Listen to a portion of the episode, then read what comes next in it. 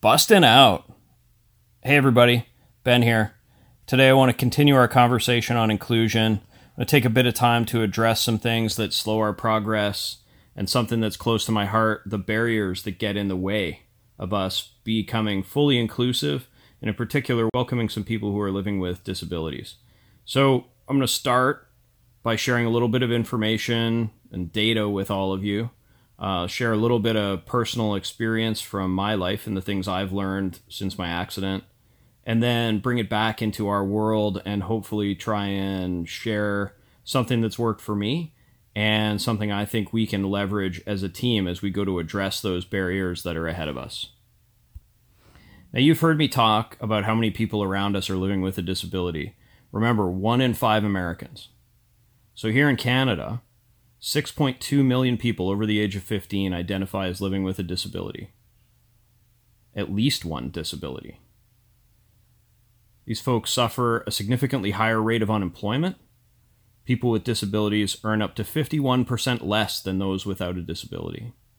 In many of our province, it's not even a legal requirement to provide accessibility. And this is Canada. While each of us can probably think of someone with a disability that we work with, I sure hope that each of you can. This likely only covers visible disabilities, doesn't even touch on those that are not readily noticed or beneath the surface. So we have some work to do if we want to create an environment where first people feel comfortable identifying, believe it or not, this should be the easy part. And second, where people living with a disability are excited to join us and have an impact every day. And I think there are barriers to both. Speaking of barriers, this is a time of year where I'm reminded of things I tend to try to put out of my mind. In April of 2005, I went from living a life with very few barriers or restrictions into one that was very different when I had my accident and started living with a wheelchair. So I was living in Edmonton, Alberta at the time. For those of you that don't know, that's in northern Alberta. I went on to learn some things that once seemed easy were now seemingly impossible. That first summer, a curb might as well have been the Great Wall of China. Grass seemed as wide as an ocean if I needed to cross it. And stairs, man, don't get me started on stairs. I had a constant reminder as I lived in a condo with a loft and a rooftop patio that I could not use, but I could look up those stairs and see it every day. Getting into or out of my car took 15 minutes each way and a whole bunch of work. And all of this just went into overdrive when winter arrived. Fresh snow that was partially packed was like quicksand. A snowbank was absolutely impossible for me to to get over or around. My hands were constantly wet and frozen. By the way, no gloves seem to be both warm and as grippy as you might want. There are so many more examples. You'll notice, though, that these are not things that most of us would recognize as a barrier or a challenge. But in my situation, they were huge. So remember this.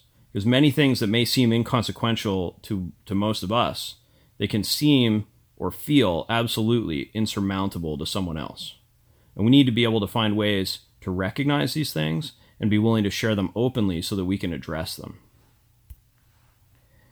With time, all those barriers, those things that seemed somewhat impossible in the early days of living with my disability, started to become things that I felt like I could deal with. I began to seek solutions.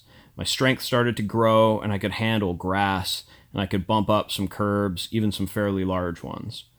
There are ways to deal with stairs, both with help and without. I practiced getting in and out of my car until that was really quick. In fact, today it doesn't take me any longer than it used to. With some different tires, wheels, um, I could actually get around pretty well in the snow, though it isn't always perfect. And I'll be honest with you, the glove thing, it's still a problem. But the physical came pretty easily to me. There's still many days where I would not go for groceries, though, because just the thought of dealing with those barriers was enough to hold me back. So these mental barriers can be even more challenging than the physical. Again, with time, I found a way to overcome that myself and eventually, I came across somebody who was able to verbalize these things and this approach much better than I ever could. Jocko Willink is a retired U.S. military leader who on his podcast shared an approach that he refers to as good. And I'm going to share that with you here, and I'll include the link to the clip in the show notes so that you can watch it directly. Here's Jocko for you. One of my direct subordinates, one of my guys that worked for me, he would he would call me up or pull me aside with some major problem, some issue that was going on, and he'd say, "Boss, we got this and that and the other thing," and I'd look at him and I'd say, "Good." And finally, one day he was telling me about some issue that he was having, some problem, and he said, "I already know what you're gonna say."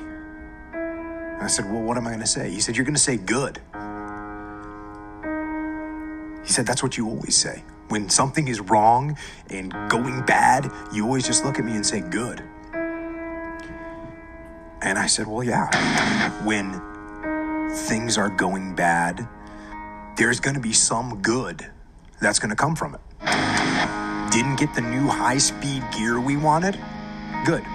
Didn't get promoted? Good. More time to get better. Oh, mission got canceled? Good. We can focus on another one. Didn't get funded. Didn't get the job you wanted. Got injured. Sprained my ankle. Got tapped out? Good. Got beat? Good. You learned. Unexpected problems? Good. We have the opportunity to figure out a solution. That's it. When things are going bad, don't get all bummed out, don't get startled, don't get frustrated. If you can say the word good, guess what? It means you're still alive. It means you're still breathing. And if you're still breathing, well, then hell, you still got some fight left in you. So get up, dust off, reload, recalibrate, re engage, and go out on the attack.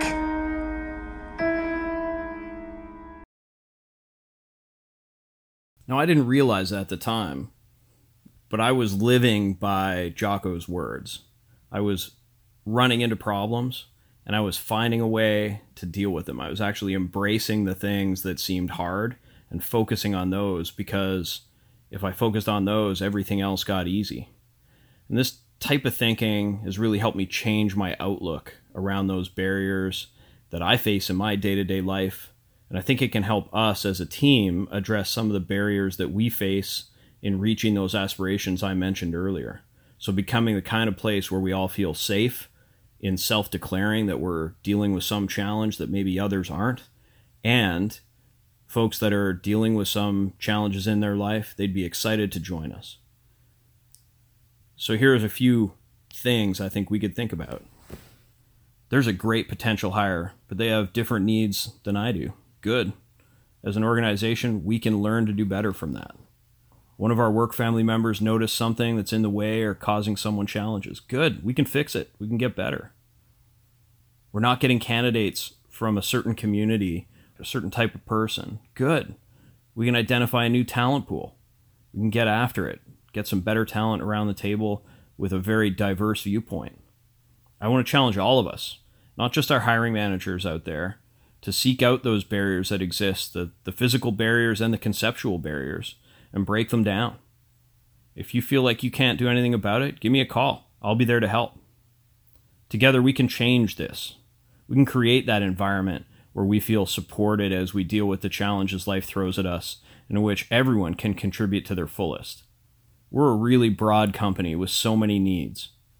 There are chances for people with all sorts of different abilities and backgrounds to contribute not only to the firm, but to their communities in the work that we do every day. And just remember change starts with us.